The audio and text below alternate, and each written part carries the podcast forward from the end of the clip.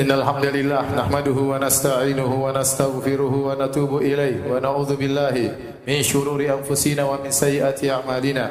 من يهده الله فلا مضل له ومن يضلل فلا هادي له. وأشهد أن لا إله إلا الله وحده لا شريك له. وأشهد أن محمدا عبده ورسوله لا نبي بعده. يا أيها الذين آمنوا اتقوا الله حق تقاته ولا تموتن إلا وأنتم مسلمون. فإن أصدق الحديث كتاب الله وخير الهدى هدى محمد صلى الله عليه وسلم وشر الأمور محدثاتها وكل محدثة بدعة وكل بدعة ضلالة وكل ضلالة في النار. معاشر المسلمين أوصيكم ونفسي بتقوى الله فقد فاز المتقون. Sungguhnya di antara ibadah yang sangat mulia yang merupakan ciri khas orang-orang soleh dan merupakan ciri orang-orang para penghuni surga adalah qiyamul lail, salat malam. Nabi sallallahu alaihi wasallam bersabda, "Alaikum bi qiyamil lail, fa innahu da'bu salihin qablakum wa qurbatun ila rabbikum." Hendaknya kalian salat malam. Sungguhnya salat malam adalah kebiasaan orang-orang soleh sebelum kalian dan salat malam akan mendekatkan diri kalian kepada Allah Subhanahu wa taala. Wa mukaffiratun lisayyi'at dan menghapuskan dosa-dosa kalian wa manhatun lil itsm dan menjauhkan kalian dari perbuatan-perbuatan maksiat. Oleh karenanya Allah Subhanahu wa taala memuji orang-orang yang salat malam dalam banyak ayat. Di antaranya Allah Subhanahu wa taala berfirman tentang para penghuni surga, "Innal muttaqina fi jannati wa uyun, akhidina ma atahum rabbuhum, innahum kanu qabla dhalika muhsinin." Kanu qalilan minal laili ma yahja'un wa bil ashari hum yastaghfirun. Kata Allah Subhanahu wa taala, sungguhnya orang-orang yang bertakwa berada di surga-surga, berada di tengah mata air-mata air yang ada di surga. Mereka mengambil anugerah yang Allah berikan kepada mereka di surga. Kenapa mereka bertakwa? Kenapa mereka di surga? Dahulunya mereka di dunia termasuk orang-orang yang berbuat ihsan. Apa ihsan yang mereka lakukan? Kanu qalilan minal laili ma yahja'un. Mereka tidur sedikit tidak banyak dan mereka salat malam. Wabil ashari hum yastaghfirun dan di penghujung malam mereka beristighfar kepada Allah Subhanahu wa taala. Perhatikan, mereka disifati oleh Allah dengan bertakwa, dengan ihsan dan mereka salat malam dan mereka tidak ujub dengan salat malam mereka. Justru di hujung penghujung salat malam mereka justru mereka beristighfar kepada Allah Subhanahu wa taala. Ini ciri-ciri penghuni surga. Setelah itu Allah menyebutkan ciri-ciri yang lain. Tetapi ciri pertama yang Allah sebutkan bagi para penghuni surga tersebut adalah mereka salat malam. Di antaranya firman Allah Subhanahu wa taala, "Tatajafa junubuhum 'anil madaji'i yad'una rabbahum khaufan wa tama'a wa mimma razaqnahum yunfiqun. Fala ta'lamu nafsun ma ukhfiya lahum min qurrati a'yun jazaa'an bima kanu ya'malun." Allah berkata tentang orang-orang yang bertakwa, lambung-lambung mereka jauh dari tempat tidur mereka. Kenapa? Mereka tidak tidur. Yad'una rabbahum khaufan wa tama'a. Mereka sedang berdoa kepada Allah, mereka sedang salat malam dengan berharap, dengan cemas. Wa mimma razaqnahum yunfiqun dan di siang hari mereka berinfak di jalan Allah Subhanahu wa taala. Mereka menyambung hubungan mereka dengan manusia, berbuat baik dengan manusia di siang hari dengan berinfak kepada mereka. Sementara di malam hari mereka menyambung hubungan mereka dengan Allah Subhanahu wa taala dengan bangun malam dan salat, berdoa, berharap kepada Allah Subhanahu wa taala. Apa balasan Allah bagi mereka? Fala ta'lamu nafsun ma ukhfiya lahum min qurrati a'yun jazaa'an bima kanu ya'malun maka setiap jiwa tidak mengetahui balasan di surga yang Allah siapkan bagi mereka karena amal soleh yang mereka lakukan. Sebagai Allah mengatakan, sebagaimana mereka tatkala solat malam, mereka menyembunyikan solat malam mereka. Tidak ada yang mengetahui solat malam mereka, maka Allah juga akan memberikan balasan yang mereka tidak tahu hakikatnya. Balasan yang sangat indah, yang di luar dari khayalan mereka. Dan ini menunjukkan bahwasanya orang-orang yang solat malam bukan hanya sekedar solat malam, namun mereka berusaha menyembunyikan solat malam mereka, mereka ikhlas kepada Allah Subhanahu Wa Taala. Di antara ayat yang bercerita tentang orang-orang yang solat malam, kata Allah Subhanahu Wa Taala dalam surat Az-Zumar, "Amman huwa qanitun ana al-laili sajidan aw qa'ima, yahdharu al-akhirata wa yarju rahmata rabbih. Qul hal yastawi alladhina ya'lamuna wal ladhina la ya'lamun? Inna ma yatadhakkaru ulul albab." Apakah sama orang-orang musyrik dengan orang yang di malam hari mereka bangun kemudian mereka di tengah malam qaiman sajidan mereka berdiri mereka sujud mereka berdiri mereka sujud mereka salat. Yahdharul akhirah mereka takut dengan adab Allah Subhanahu wa taala. Wa yarju rahmat rabbih dan mereka mengharapkan rahmat Allah Subhanahu wa taala.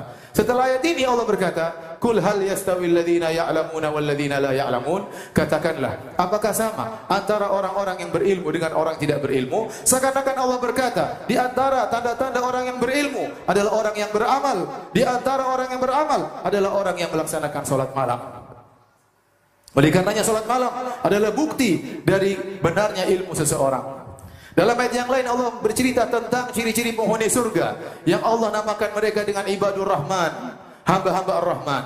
Yang di akhir ayat Allah sebutkan tentang rentetan sifat-sifat mereka di akhir ayat kata Allah Subhanahu wa taala, "Ulaika yujzaunal ghurfata bima sabaru." Mereka adalah orang-orang yang diberi balasan dengan surga karena kesabaran mereka. Apa ciri-ciri mereka? Kata Allah Subhanahu wa taala, "Wa ibadur rahmanil ladzina yamshuna 'alal ardi hauna wa idza khatabahumul jahiluna qalu salama wal ladzina yabituna li rabbihim sujjadan wa qiyama." Dan hamba-hamba Ar-Rahman yang berjalan di atas muka bumi hauna dengan penuh tawadhu, tidak sombong, tidak angkuh. Wa idza khatabahumul jahiluna qalu salama. Kalau ada orang-orang jahil mengganggu mereka, maka mereka menyapa dengan baik. Mereka tidak dendam terhadap orang-orang jahil tersebut. Mereka membiarkan orang-orang jahil tersebut. Dan di antara ciri mereka walladzina yabituna li rabbihim sujada wa qiyama. Mereka di malam hari mereka salat, sujud, berdiri, sujud, berdiri, salat kepada Allah Subhanahu wa taala.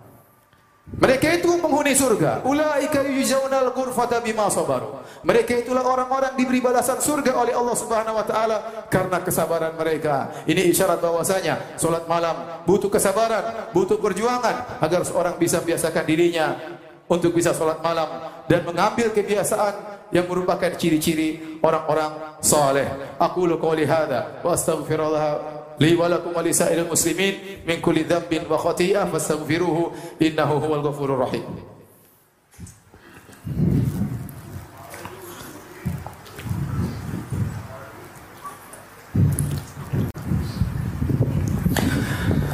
Alhamdulillahi ala ihsani wa syukrulahu ala taufiqihi wa amtinani wa ashadu an la ilaha ilallah wahdahu la sharika lahu ta'ziman li sya'ni wa ashadu anna muhammadan abduhu wa rasuluh da'ila ridwani Allahumma salli alaihi wa ala alihi wa ashabi wa ahwani Para hadirin yang dirahmati oleh Allah Subhanahu wa taala. Di antara hal yang menunjukkan pentingnya salat malam, ketahuilah bahwasanya di awal Islam yang diwajibkan bukanlah salat lima waktu. Salat lima waktu baru wajib tatkala Isra dan Mi'raj. Di awal Islam yang diwajibkan adalah salat malam. Allah turunkan perintahnya dalam surat Al-Muzammil dan surat Al-Muzammil adalah termasuk awal-awal surat yang turun di awal Nabi berdakwah di kota Mekah.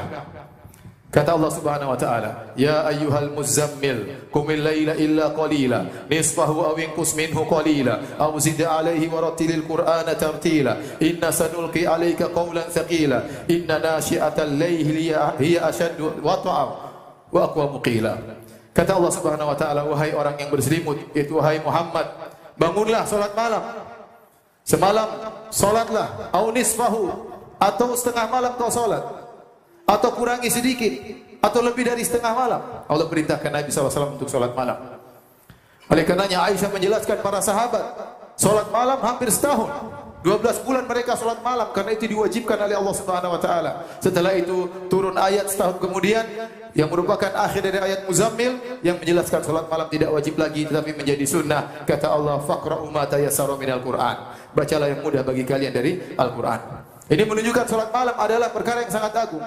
Oleh kerana sebagian ulama menamakan surat Al-Muzammil dengan Zadud Da'iyah yaitu bekal seorang dai. Nabi wasallam harus mencharging imannya di malam hari, membekali dirinya dengan salat malam karena di siang hari dia akan mendapatkan banyak ujian, banyak cobaan, banyak gangguan, banyak hinaan, banyak tuduhan. Dia harus kuatkan imannya dengan salat malam di malam hari. Jika Nabi SAW butuh untuk mencharging imannya, bagaimana dengan kita? Betapa banyak ujian, betapa banyak fitnah yang kita hadapi di siang hari. Maka perlu kita mengisi iman kita di malam hari dengan solat malam.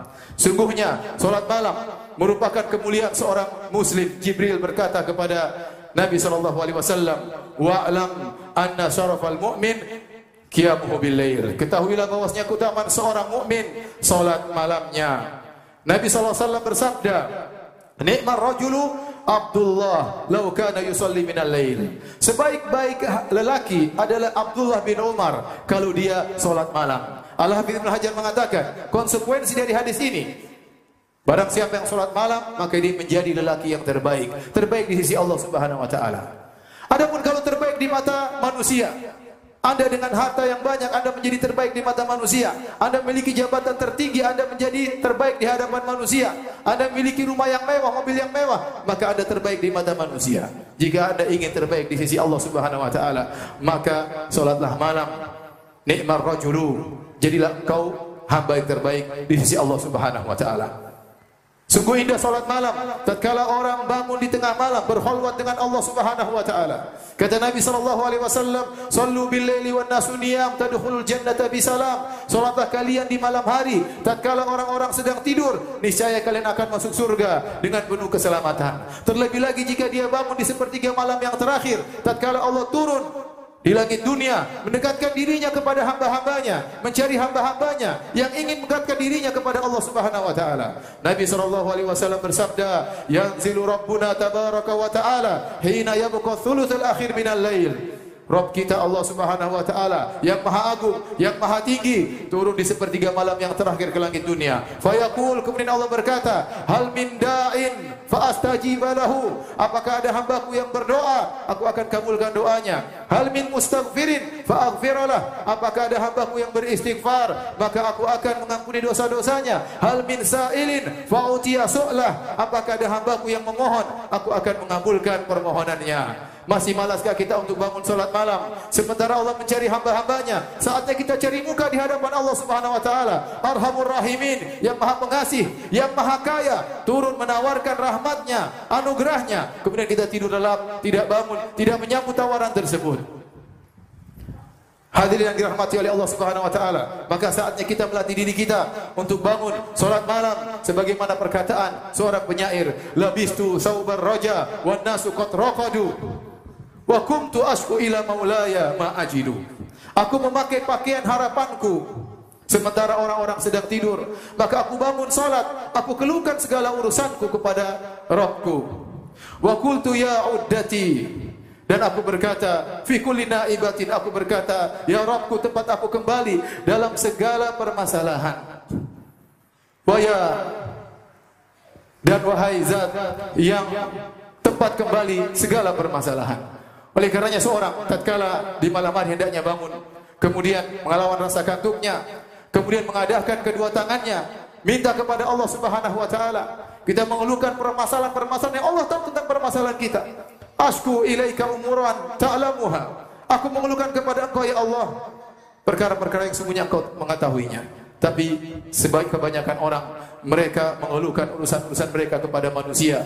Dan mereka lupa untuk mengeluhkan urusan mereka kepada Allah Subhanahu wa taala. Hendaknya kita mengamalkan perkataan Yakub alaihissalam inna ma ashku bathi wa husni ila Allah sungguhnya aku hanya mengeluhkan kesedihanku kepada Allah Subhanahu wa taala. Inna Allah malaikatahu yusalluna ala nabi ya ayyuhalladzina amanu sallu عليه وسلم تسليما. اللهم صل على محمد وعلى آل محمد. كما صليت على إبراهيم وعلى آل إبراهيم إنك حميد مجيد. وبارك على محمد وعلى آل محمد. كما باركت على إبراهيم وعلى آل إبراهيم إنك حميد مجيد. اللهم اغفر المسلمين والمسلمات والمؤمنين والمؤمنات الأحياء منهم والأموات. إنك سميع قريب مجيب دعوات ويا قاضي الحاجات. اللهم آت نفوسنا تقواها وزكها. أنت خير من زكاها. أنت وليها مولاها. اللهم اغفر lana ma qaddamna wa ma akhrarna ma qaddamna wa ma akharna wa ma asrarna wa ma alanna wa ma asrafna wa ma anta alamu bihi minna. Antal muqaddimu antal muakhiru la ilaha illa ant. Rabbana atina fid dunya hasanah wa fil akhirati hasanah wa qina adzabannar wa jangan lupa klik like comment, dan subscribe channel pengemis pahala.